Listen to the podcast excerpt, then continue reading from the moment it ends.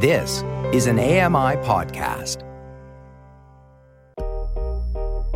Good morning. It is Monday, March the 13th, 2023. Welcome to Now with Dave Brown, coming to you on AMI TV. I'm Dave Brown. Let's hit the horns and go.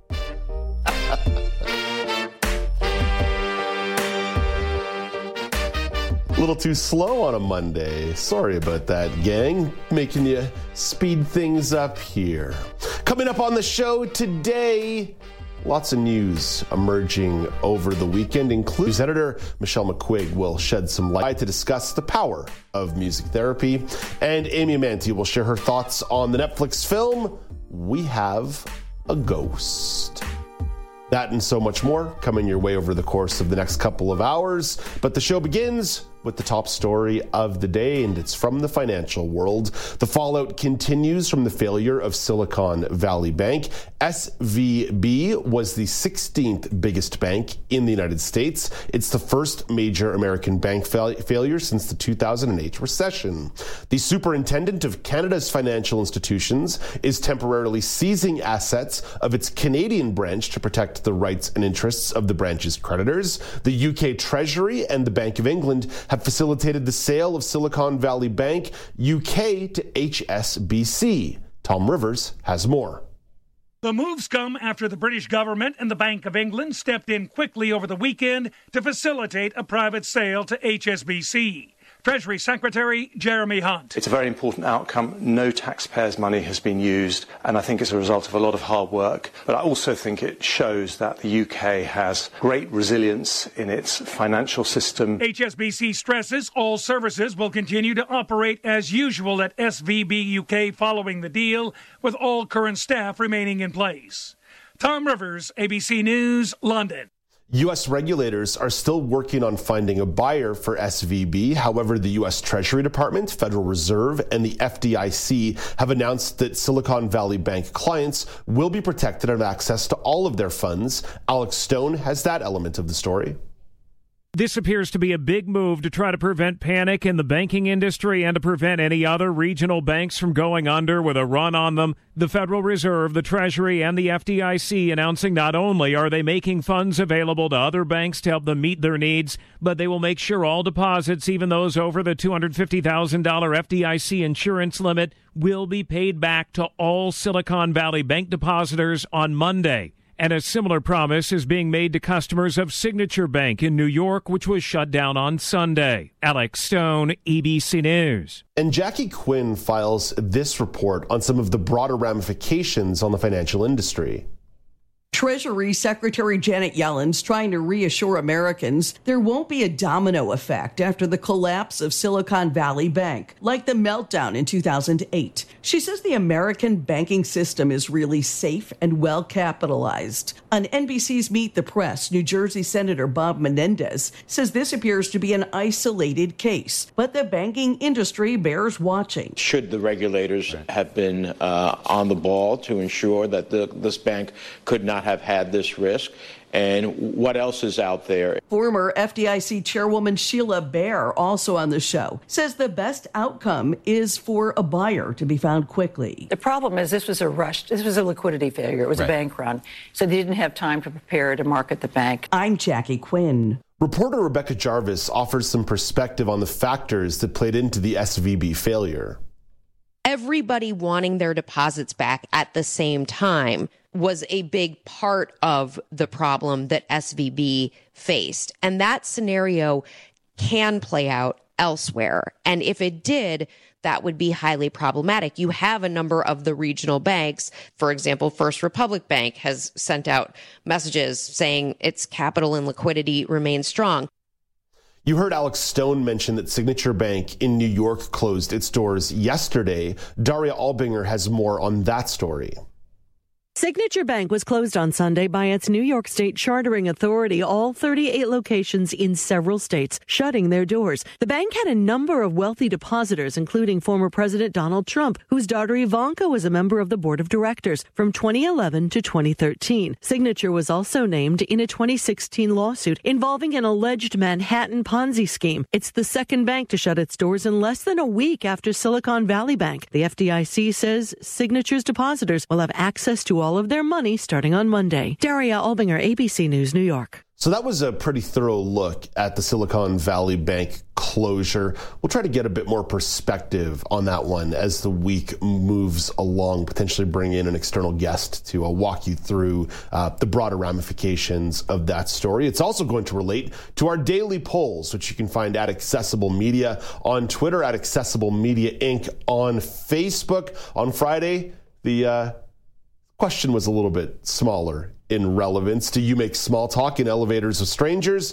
24% of you said yes, and 76% of you said no. Our very own Bruce McClarion tweets in at Accessible Media. Depends on my mood, but when I do, I feel I start my day with a positive vibe and would like to believe I help start someone else's day the same way. I've been in an elevator with Bruce with strangers. He does make very good small talk, and he does have a very positive vibe. At Accessible Media on Twitter, at Accessible Media Inc. on Facebook. Today's question: with the failure of the Silicon Valley Bank in the United States, do you have any concerns about the health of Canada's banking system? Yes or no? Worth noting here, before I jump into this conversation with Alex Smythe, there are much stronger regulations in Canada around the banking sector about how much you can lend out and leverage your deposits versus the United States. That's one of the reasons that in 2008, the Canadian banking sector proved to be much, much, much more resilient than the majority of our allies. So, I'm not trying to fearmonger this morning, trying to ask an honest question. Do you have concerns about the health of Canada's banking system? Not saying there's any kind of collapse happening, not encouraging you to run to the bank and withdraw all your money today, simply posing the question about your concerns about the health of Canada's banking system. So, based on what I just mentioned, the regulations that are strongly in place in our financial sector, where we have a lot of major banks and not really small regional banks, a couple credit unions, but basically the banking sector is a lot of big boys in this country and not a lot of little folks. So my answer to this question is honestly no. However, anytime there's any kind of instability in the banking system, you have to be a little bit concerned. But I didn't want to give a middleman option here. It's a binary. It's yes or no. So I do not currently have concerns about the health of Canada's banking system. But more broadly speaking, when you start to see a little bit of instability around the world, you have to be at least a little bit cautious. Alex Smythe, what about you? Yeah, Dave, you're stealing most of my thunder of what I was looking to capture with it. But I will say no for myself. I'm not concerned for the very reasons you laid out. You know, when we saw the 2008 Great Recession, the Canadian banking system really held its own. Now, it didn't go unscathed. There were big hits that it took as part of that recession, but we didn't see the collapse that we saw in the U.S. because of our strong regulations. So I think based on that, it gives me much more confidence in the Canadian banking system and how we regulate our banks, as you mentioned, opposed to those in the U.S. Now, that said, we're not protected from exposure, volatility, having real impacts on our savings. That can still happen, but to see a full collapse of banks, I think, would be very, very different. And I don't foresee that in the Canadian system as it stands now. But, you know, as it was mentioned, it's like anyone can really go in and withdraw their money. It's just how are the banks set up to really structure themselves and support themselves and protect themselves when there is a run on their specific bank, whatever the reason may be. Right, and there's a lot of protections in place. FDIC in the United States, we have our own deposit insurances in Canada as well, up to a certain amount. As the FDIC and the Federal Treasury said yesterday, all of the assets under deposit and SVB will be protected for people within the bank. It's not just creditors who are going to be protected. So they're going above and beyond to try and reassure people. However, and again, I'm not trying to fearmonger this morning. I want to be super candid and direct about this. Just trying to have a discussion about this, not trying to fearmonger. In 2008, there were a lot of people at the Treasury and in the sector who said, no, Lehman Brothers is just a blip. No, AIG is just a blip. They were not just a blip, right? Like, this shouldn't be underplayed. That's the reason why I'm leading the show with the Silicon Valley Bank story, because it is big news. When the 16th biggest bank in the United States fails, that is a story. It matters. Now, there's other context involved here that wasn't even covered in the news stories that I played. For example, the fact that it was one of the major banks and credit unions of the tech sector, which has been getting brutalized in the last 8 months because interest rates went up and none of these tech companies have actually figured out how to make money with their $1 billion and $1 trillion valuations. So that's relevant here as well, that a lot of companies went through their own cash crunch, and a bank that took out a bunch of other loans or made a bunch of other investments, which they really should be encouraging banks to stop making external investments. Hello, investment banking in the U.S. Did we learn nothing from 2008? So when I tell you this story, I tell it to you because it's relevant, because it matters. And there are concerns now. Once again, it seems like regulation in the US has completely failed its own system. And maybe that's the story here. 15 years later, that seems as though absolutely zero lessons were learned about the Great Recession. But coming back to Canada and talking about the health of our own banking system, one of the policies that's been put in place in the last decade or so was the financial means stress test, particularly with the possibility of a spike in interest rates when it comes to getting out mortgages. I believe it's that you had to be approved for 2% higher than your actual approved rate to be told whether or not you could afford a home that you were buying. And we saw the rapid spike in home prices over the course of the last, well, it's been 2 decades, but really let's use the short term of the pandemic in conjunction with a massive rise in the key interest rate, which has basically met that 2% threshold. So I do actually wonder, once you've hit that mark as well in the last couple of months with the interest rate increase, what that means for the overall health and lending of these Canadian banks, how much more the Bank of Canada could raise its key interest rate and potentially not completely tank the real estate market. So there's a lot of moving pieces going on here, Alex. I don't mean to throw all of this context out here as kind of a way to like spin the tops or lay out confusion, but it is all relevant. It all matters as part of the broader picture here. As you say, we are not immune. The Canadian banking system and financial system is not immune to what happens elsewhere in the globe, no matter what our regulations are.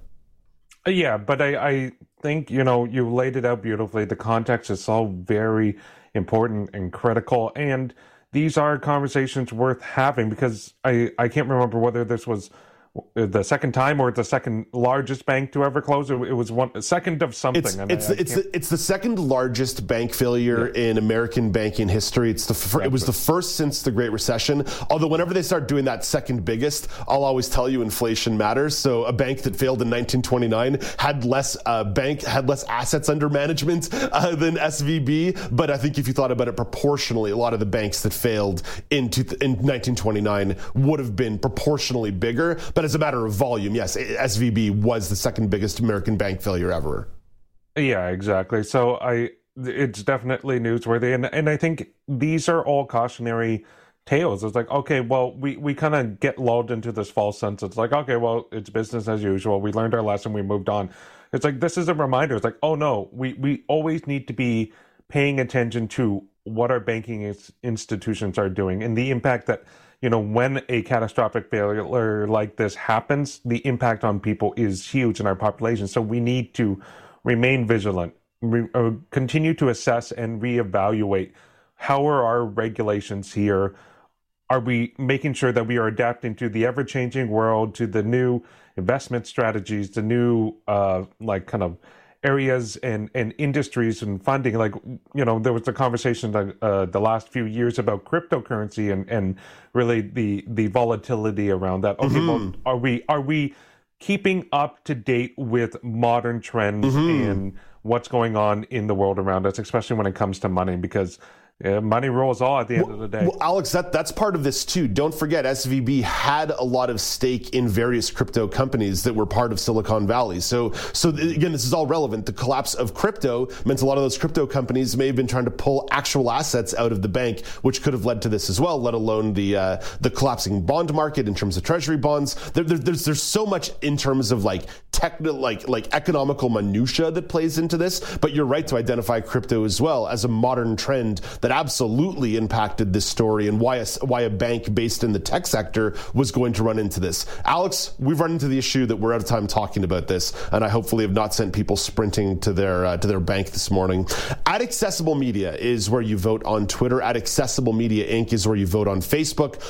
1-866-509-4545 is where you call. If you want to leave a voicemail, 1-866-509-4545 is the phone number, and feedback at ami.ca is the email address, feedback at ami.ca.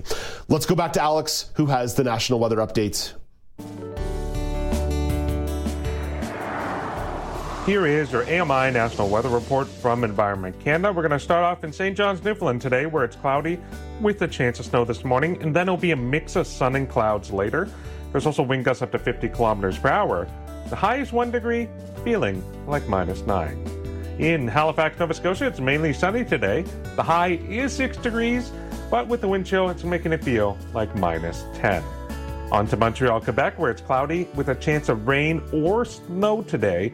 The high is 3 degrees, but feeling like -7 with that wind chill. In Ottawa, Ontario, it's periods of snow with up to 4 centimeters expected to fall today. The high is 2 degrees, feeling like -5. In Toronto, Ontario, it's snow off and on today.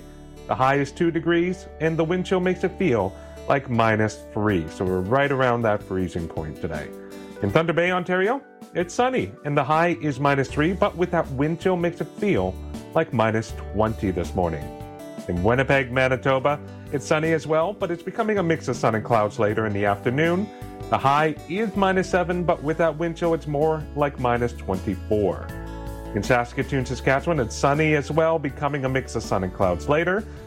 But the high is -4 today. But again, it's feeling cooler with that wind chill at -22. In Calgary, Alberta, there's clouds clearing out this morning. The high is 8 degrees, but with that wind chill, it's more like -19 in the morning. In Edmonton, Alberta, it's mainly cloudy with a chance of snow. The -5 is the high, -20. With that wind chill. Up in Yellowknife, Northwest Territories, it's sunny today, but quite cold. It's a high of -14, but with that wind chill, that's more like -36. So there is a risk for frostbite out there. To Vancouver, BC, there's rain this morning, but then it's going to be ending and turning into a mix of sun and clouds later. And the high is going to be 7 degrees today. And then finally in Victoria, BC, there's rain ending in the morning, and then it will be clearing up in the afternoon, and the high is going to be 9 degrees. That's your AMI National Weather Report from Environment Canada. Thank you very much, Alex. Coming up next, Flair Airlines had a few of their planes seized over the weekend. Canadian Press Weekend News Editor Michelle McQuigg will shed some light on that story. This is Now with Dave Brown on AMI TV.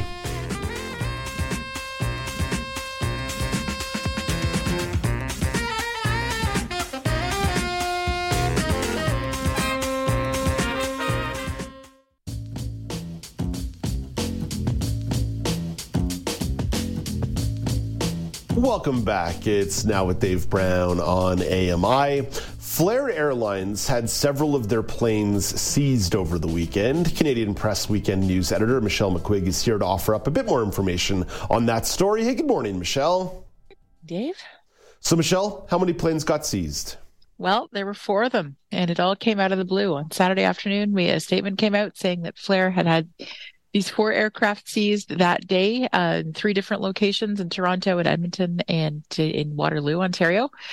And that was about all the information we had. We knew we found out passengers were affected, but there was not a lot of explanation given beyond the fact that this was a commercial dispute. And it transpired, as we found out, it was with the leasing company that owns these aircrafts. Michelle, you mentioned there certainly was some impact on customers. What was the extent of the impact? It could have been worse, I suppose, in that a number of customers found themselves with their flights abruptly canceled.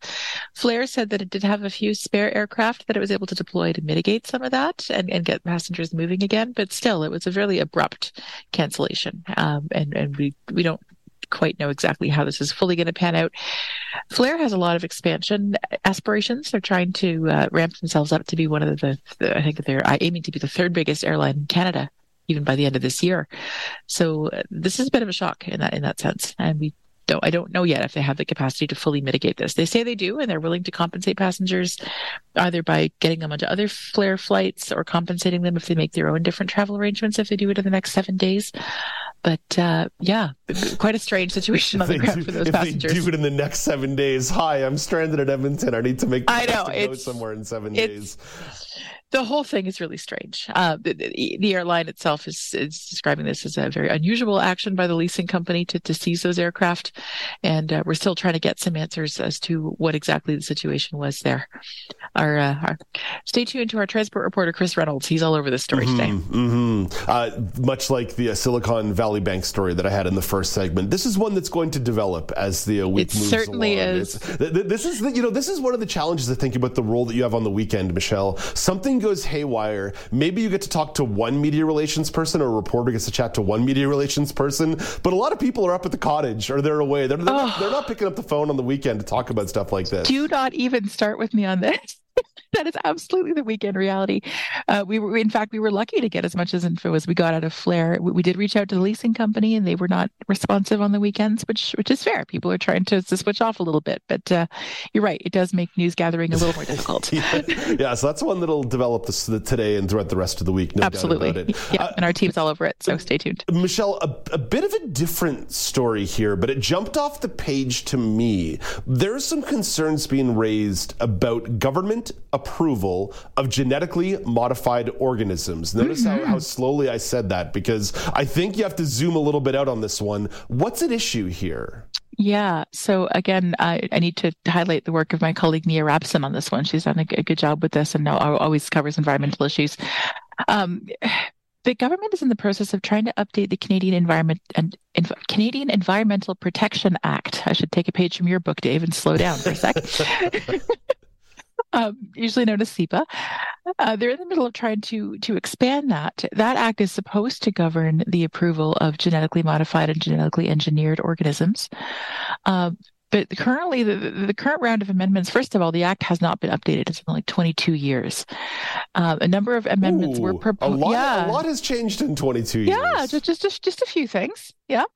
And the consultation process looks like it's been going on for quite some time, too. And of course, COVID delays would account for some of this, but we're looking at years worth of consultations and efforts to amend this act that have been taking place. The current legislation doesn't actually do much to talk about amending things to address genetically engineered or modified organisms. And again, that's something that's a field that's evolved in leaps and bounds over the past 22 years. The Senate tried to introduce some amendments to address that subject, and those amendments have currently been stripped out. So there isn't a lot of action currently in the efforts to update this legislation that address that issue. And that's a bit of an issue because this is happening already. In fact, Stephen Guilbeault, the environment minister, could potentially approve an application for a genetically engineered fruit fly as early as this week. So there are immediate examples before us and not a whole lot of regulation to help control that situation. Yes, you mentioned the genetically modified fruit flies, and I'm not quite sure why we're trying to make more fruit flies. I feel like in life we need less fruit flies, but again, these are just things that are me. There was another example that was shared in one of these stories about some essentially fluorescent fish that were bred that were supposed to be infertile, and much like in Jurassic Park, life found a way. They got put into some local streams and started reproducing. It's worth noting that's not in Canada. This is in Brazil where this happens. Irrelevant. You're right in that people are pointing to Brazil as a cautionary tale for us and saying okay, yes, these specific fish that are breeding in Brazil would not thrive here because of the climate and water conditions. But the point is that it could happen. And these are exactly the kinds of scenarios that advocates are asking for regulations to try and control, to limit that. In Jurassic Park, they said the dinosaurs were being bred as all females so they couldn't reproduce. And then what happened? They started laying raptor eggs everywhere. When in doubt, consult Jurassic Park for your science. Sorry, Michelle, I cut you off in the middle of an important point. No, it's cool. I was just saying that the advocate's position, there's a quote in Mia's story to the effect that the environment's already on the ropes. It doesn't need additional harm from species going awry and running amok. Yeah, introducing new species. I mean, we don't have to look too much further than our friends in Florida who had a couple pythons dumped in their swamps, and now pythons are running amok all over Florida to the point that one U.S. politician said, let's unleash some king cobras to deal with our python problem. Next, it's going to be Whacking Day from The Simpsons. What is going on here? It literally is Whacking Day from The Simpsons. Oh, my God. Okay. Like, we're literally living The Simpsons here. This is what's going on here 30 years after those episodes aired. Michelle, one last story here. Finally, something on the industry navel-gazing side of things. There have been some more developments in the saga that is the Federal Online News Act. What's the latest from the big tech perspective? The latest on that one is a threat, effectively, from Meta, which, of course, is the parent company for Facebook and Instagram.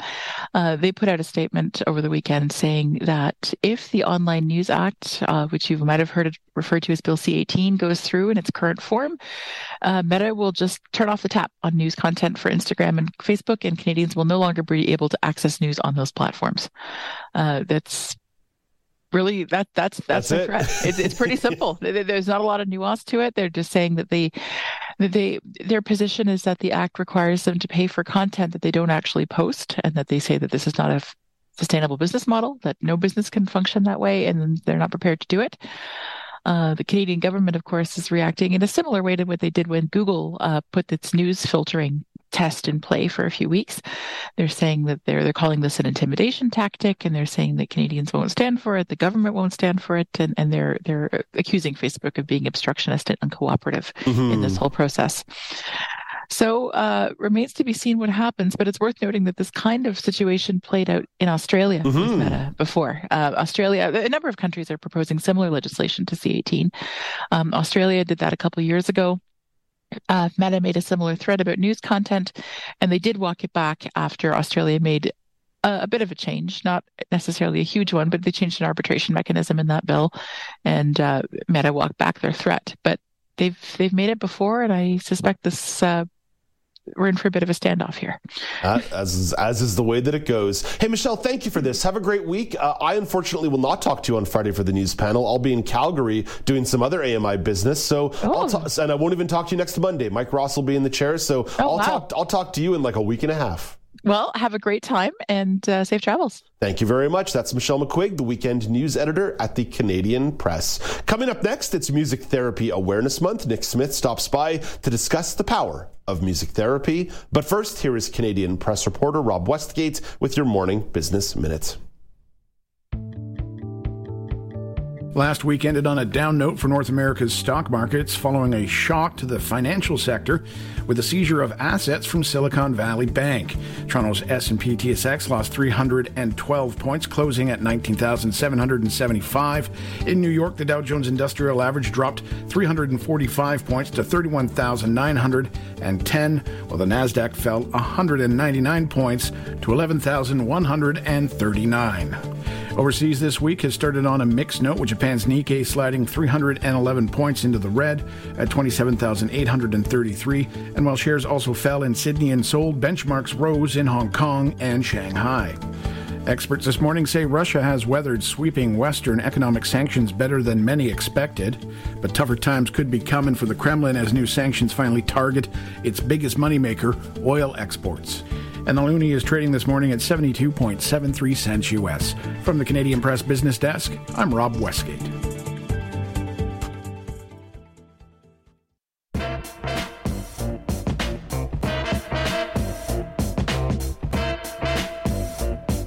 Welcome back. It's Now with Dave Brown on AMI. It's Music Therapy Awareness Month in Canada. The practice is not new, but the impact is significant on people. Nick Smith is a certified music therapist with Alto Music Therapy in Moncton, New Brunswick. Hey, Nick, thank you for making time this morning. Great to chat with you. Yeah, nice chatting with you too, Dave. Nick, a bit of context here. What are some examples of music therapy and how it works? Well, we use music therapy in hospitals and educational settings and private practice as well, across many different clients, client populations as well. So perinatally in the womb, for example, or in the NICU, and all the way to end of life and legacy creation, for example, with palliative care. How does it end up impacting patients? What are the ways that it impacts patients? Well, it can work on many different domains, like social domain, communication domain, academic, emotional domains as well. So it can have a really big impact on quality of life or on very specific needs that are targeted for each client as well. So like if a client has a specific motor or a gait problem, we can use music therapy to address and work on those goals. Yeah, this is something that goes well beyond, I'm having a bad day, I'm going to pop on my favorite song. This is about helping people with skills, whether it be in rehabilitation or in the learning process, right? Yeah, we have developmental approaches. We also have specific protocols for working in the hospitals, like I said, on gait training, for example. It can also be for emotional things like having a bad day as well. And it can really be applied and modified for many different situations. What about areas like retention? I know there was some studies out of Kingston, Ontario. Oh my gosh, it must have been almost 15 years ago now, about retention for people after strokes and rehabilitation, about utilizing music as a way to do some cognitive repair. Yeah, so there's we have protocols, like I said, around hospital use of music therapy in hospitals, like a neurologic. Music therapy would be one that comes to mind.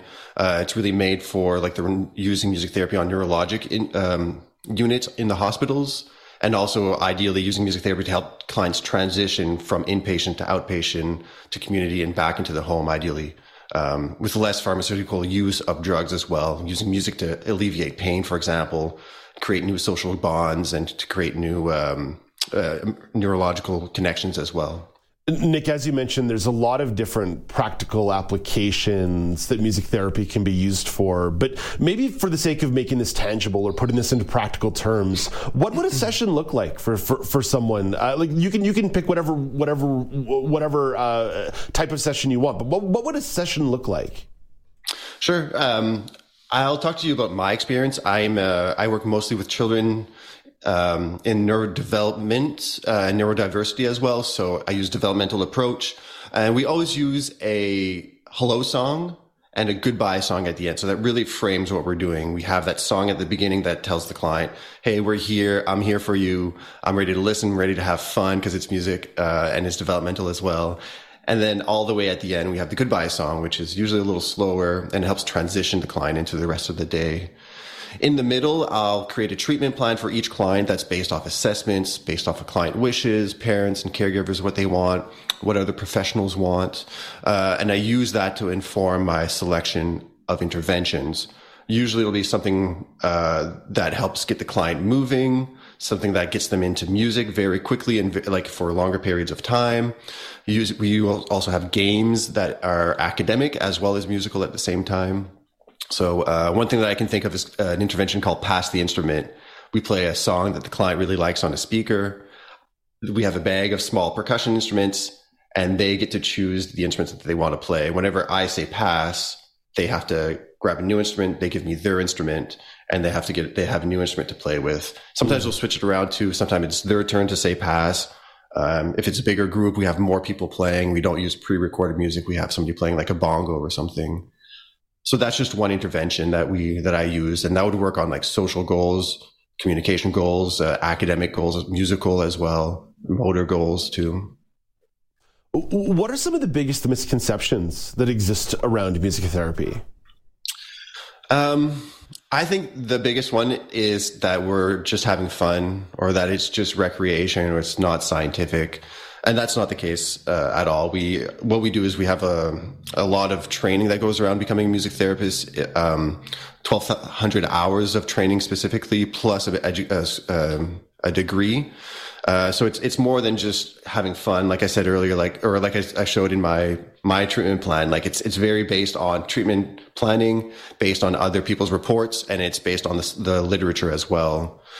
So that's one thing is we're just having fun. We're just jamming or whatever. That's sometimes it's the case, but it's always with a purpose and with a reason.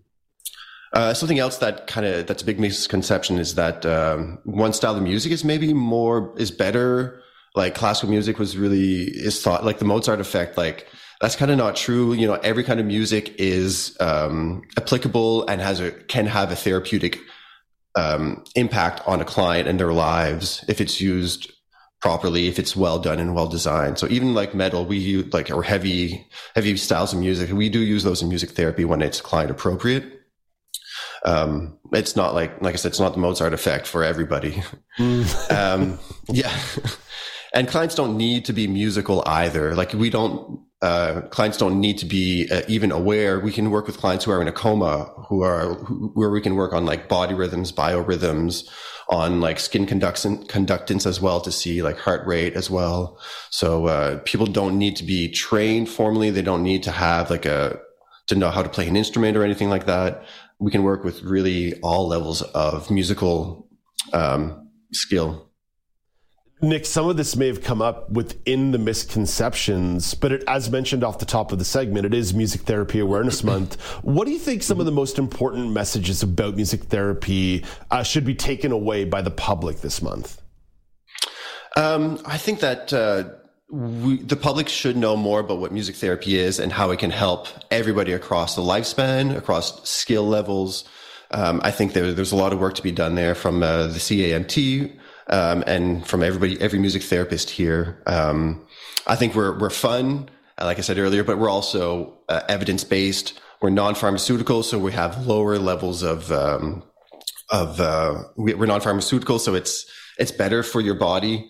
It's a natural, it's a holistic approach as well. It's really beneficial in a holistic sense. So it helps every aspect of functioning.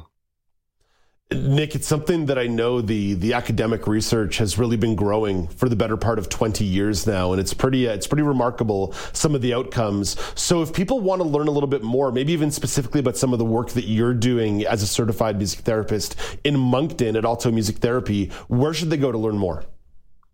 Well, the main place to go would be the Canadian Association of Music Therapists website, and that's musictherapy.ca. They have a great resource in French and in English that goes through all everything that I talked about. Plus, they also have a tab for this month for Music Therapy Awareness Month, where you can learn more there. You can keep up to date with what music therapists are doing across the country through the website. And the CAMT socials are a really great place to keep up with all of that as well. My website is altomusictherapy.ca. And like I said, I work more in the southeastern part of New Brunswick. So for a more national approach I would suggest for people to go to the Canadian Association of Music Therapists website. There's also provincial websites or multi-provincial websites out there. Nick, thank you for this. Thank you for your time today. And thank you for all the work that you and your colleagues are doing. It's very interesting and it's very effective. Thank you. Yeah, my pleasure. Thank you. That's Nick Smith, a certified music therapist with Alto Music Therapy based in Moncton, New Brunswick. Coming up after the break, Amy Amanti will share her thoughts on the Netflix film, We Have a Ghost. But first, some changes are coming to your experience on Spotify. Mike Dubusky has details in Tech Trends. At its annual Stream On event, Spotify CEO Daniel Ek pulling the wraps off a redesigned homepage. We are excited to introduce an entirely new and updated Spotify experience. David Pierce, editor-at-large of The Verge, says the update incorporates things like clips from music videos, even video podcasts. You'll now see auto-playing video for some of the shows, and it'll try to show you a preview of just the most interesting bit of the podcast. That's a far cry from the audio space spaces Spotify usually plays in, which Pierce says the company has struggled to monetize. I want to stream all of the music on the earth is probably a bigger market than almost anything else I can think of, but there's no money in it for anybody. He says Spotify hopes videos keep users on the app longer because ultimately, an audio ad is one thing, but if they can have visual ads, that's another thing. That's another way for them to make money. With Tech Trends, I'm Mike Dubusky, ABC News.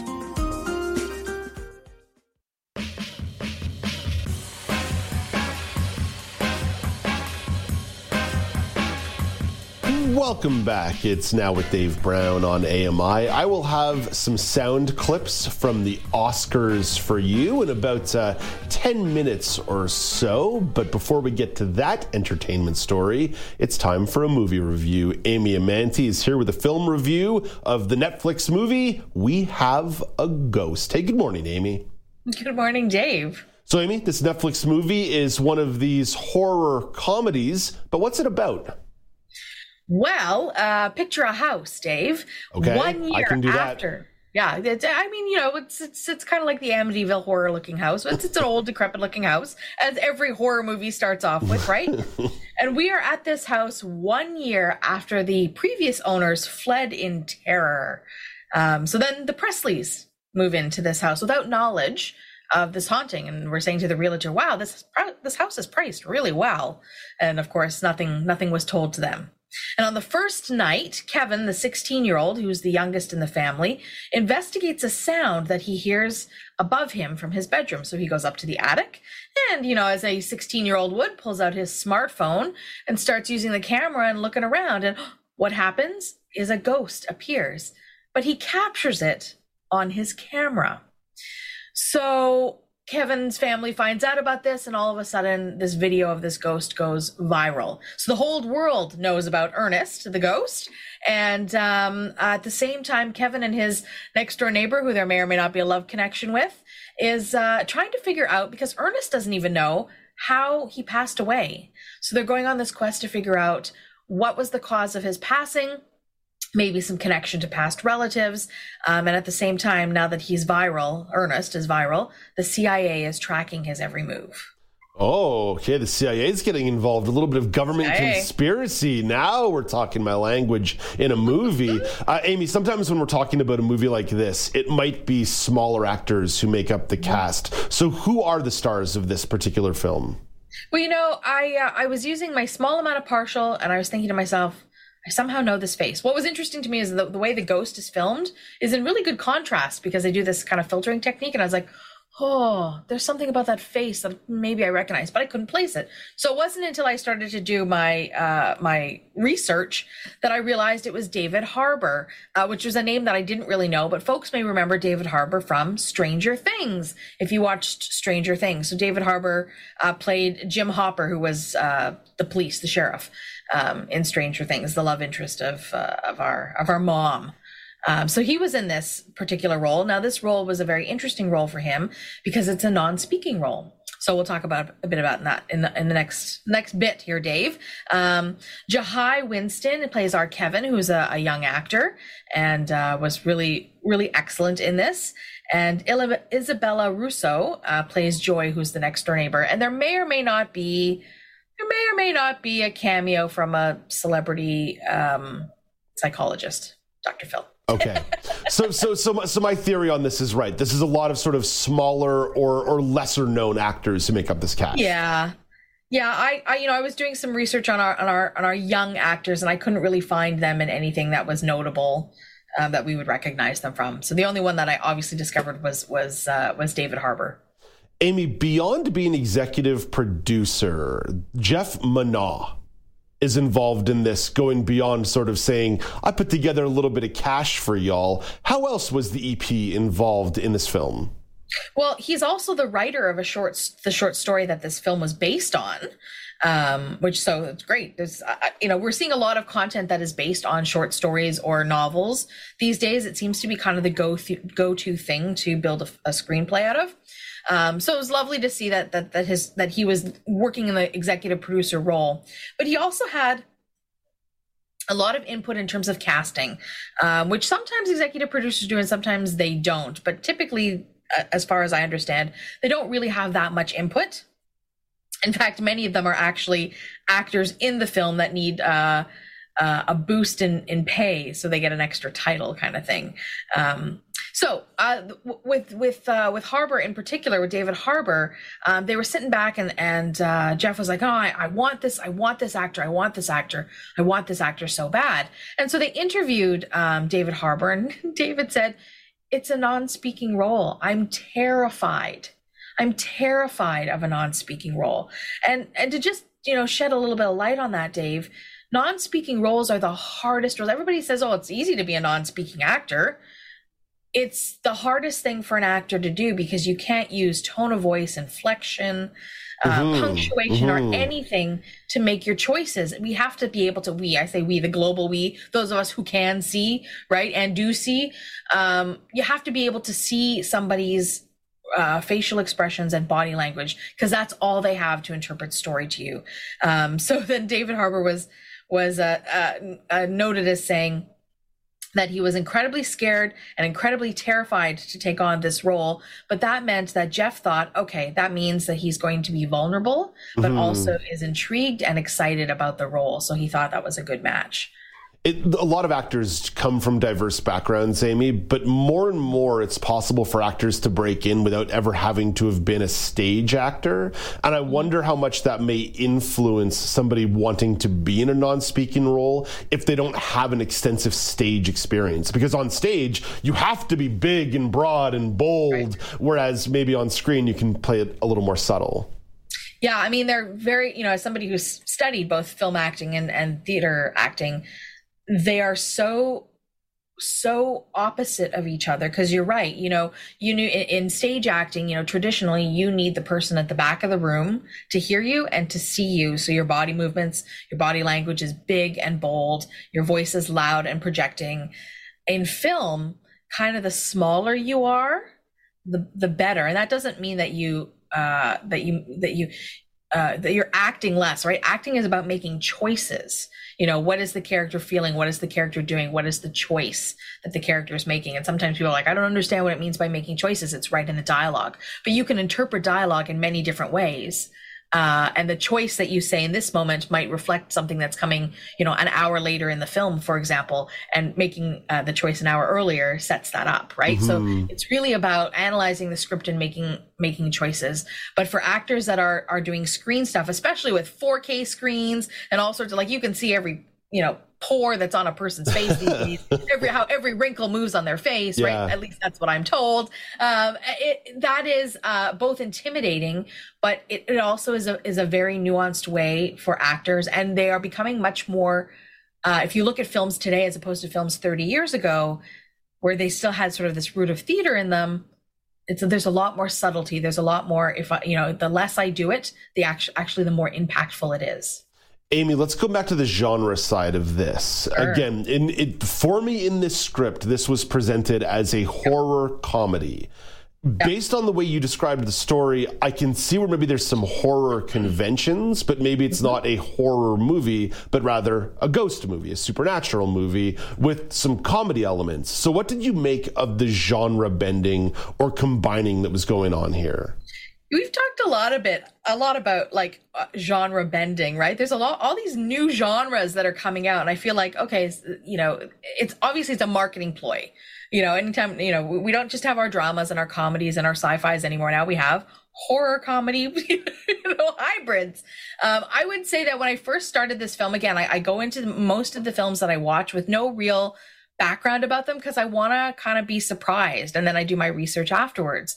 So, I turned it on and I was like, oh, this is going to be a creepy horror movie. This is going to be creepy. And it's not until we see Ernest the ghost for the first time, and he does this kind of woo thing. That first woo is scary. And then, our main character, Kevin, bursts into laughter. And all of a sudden, the convention is totally turned into a comedy. So the first little chunk of it is horror, and then it's really comedy throughout the whole way. And this ghost it breaks all the conventions of ghosts, right? This ghost can't speak. So in many movies that we see, ghosts do speak. This ghost can leave the premises. In many films and movies, they can't leave the premises. So he goes on a road trip with this teenager and his neighbor, right? So there are lots of things this ghost can touch. So there's a lot of things that this ghost can do that the conventional ghosts that we see in typical films. But I think that's part of the comedy of it, Dave, is that we don't expect this ghost to be able to do some of these things. Yeah. And then all of a sudden you're like, hey, that's new. It's like seeing a vampire that likes to eat garlic. And you're like, oh, that's not what I knew of any vampire before. Yeah. So it's a little subversive. It plays with the form, yeah. which is fine, which is cool. How was the audio description? The audio description, I thought, was excellent. They did a really great job with the diversity description. So the Presley family is an African-American family. So they were considering all of the diversity pieces in place without it being a default of white versus black, which we often see in films. If you're not white, you're then outed as a different race. And white people are just never told that we're white because it's the default, right? So you hear me harp about that a lot. So I thought that the diversity balance here was really excellent. And then, of course, you know, right at the beginning when we have this creepy old house, there's some really beautiful moments in here. And I never expect any movie to go into real depth about what like the set and the costumes look like unless it's important to the film. And so in this one, you know, they talk about the antique stained glass windows in this old sort of mansion, and they talk about the ornate details of the walls, and they talk about the vintage and worn looking wallpaper. And so that sort of set me up for this convention of what this house feels like, which I thought really, really added to my experience. Amy, looking at some ratings here, the critics on Rotten Tomatoes gave this 43%. The audience score was 65%. So to me, that says the critics kind of didn't like this and the audience sort of liked this. So it implies a certain disparity, but I don't care what the great unwashed think. I don't care what the film critics think. I care what Amy Amanti thinks. How do you rate the film? I think the audience is right. I enjoyed this film. Again, it's cheesy, it's hokey, but it's got something for everybody. And at its heart of this story, right at its center of this film, is the story of a broken family. So this family of four that moves into this house, they're broken in a lot of ways. And so how does this family come together? Well, they come together to rally around this story of Ernest. And that brings the family back together. So not only is it, you know, got some laughter and some absurdity and some horror and all of those things, there's literally something for everybody in this movie because there's connection, there's a bit of a love story, there's a bit of a mystery to solve. So there's a lot of sort of boxes to be ticked in terms of being able to watch this with many people in a space for them to all say, oh yeah, I kind of really liked that, or that was really sweet, or that kind of scared the poop out of me, or whatever, right? Yeah, yeah. So there's something in there for everybody. And I think that the critics are not giving this enough credit, because sometimes we need movies that just allow us to like sit back and have a good laugh. We don't always need to be intensively thinking and asking questions. No, we need to pull a Dave Brown and watch All Quiet on the Western Front on Saturday nights and feel horrible about it for like 48 hours afterwards, because it was amazing, but trench warfare for 2 hours is brutal to watch and takes a toll on your soul. That's right. Yeah, that's right. Sometimes you just want to turn on something that you don't have to overthink. Like how I chased it with The Waterboy, the Adam Sandler movie, to try and cleanse my palate. Amy, thank you for this. You are welcome, Dave. That's Amy Amanti, film reviewer in Vancouver, BC, with a review of the Netflix movie We Have a Ghost. No need to play the sounder here, guys, but I want to stay in the world of entertainment. Everything, Everywhere, All at Once picked up a whole mess of Oscars last night. Of note, the movie took in Best Picture, Best Actress, and both Best Supporting Acting Oscars. It was also a good night for Canadian film. Sarah Polley's movie Women Talking won an Oscar for Best Adapted Screenplay. Here's a clip of Polley accepting the award. We have the most incredible cast and the most incredible crew, some of whom are here tonight. Please stand up if you're there or if you're in the nosebleeds. And everybody at home who worked on this film. Oh my God. I accept this on all of our behalf. Thank you. Thank you. And Canadian-American actor Brendan Fraser won the Oscar for Best Actor for his performance in The Whale. Fraser had a lot of thanks to give in his acceptance speech. I just want to say thank you for this acknowledgement. because it couldn't be done without my cast. It's been like I've been on a diving expedition on the bottom of the ocean, and the air on the line to the surface is on a launch being watched over by some people in my life, like my sons, Holden and Leland and Griffin. I love you, Griffey. My manager, Joanne Colonna, Jennifer Plant, and my best first mate, Jeannie. And Toronto filmmaker Daniel Roher won the award for Best Documentary, his film about Russian political leader Alexei Navalny. Roher had a lot to say about geopolitics in his speech. And there's one person who couldn't be with us here tonight. Alexei Navalny, the leader of the Russian opposition, remains in solitary confinement for what he calls, I want to make sure we get his words exactly right, Vladimir Putin's unjust war of aggression in Ukraine. I would like to dedicate this award to Navalny, to all political... remains in solitary confinement for what he calls, I want to make sure we get his words exactly right, Vladimir Putin's unjust war of aggression in Ukraine. I would like to dedicate this award to Navalny, to all political prisoners around the world. Alexei, the world has not forgotten your vital message to us all. We must not be afraid to oppose dictators and authoritarianism wherever it rears its head. Alex Smythe will have a bit more on the Oscars, or should I say our personal Oscars, later in the roundtable chat. But coming up after the break, I have the regional news update, and Brock Richardson stops by for a sports chat. This is Now with Dave Brown on AMI TV.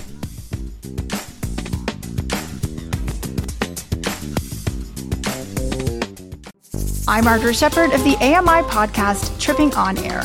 Every month, my co-host Alex Hajar and I spill the tea on what it's really like to live with MS. Watch Tripping On Air on YouTube or download wherever you get your pods.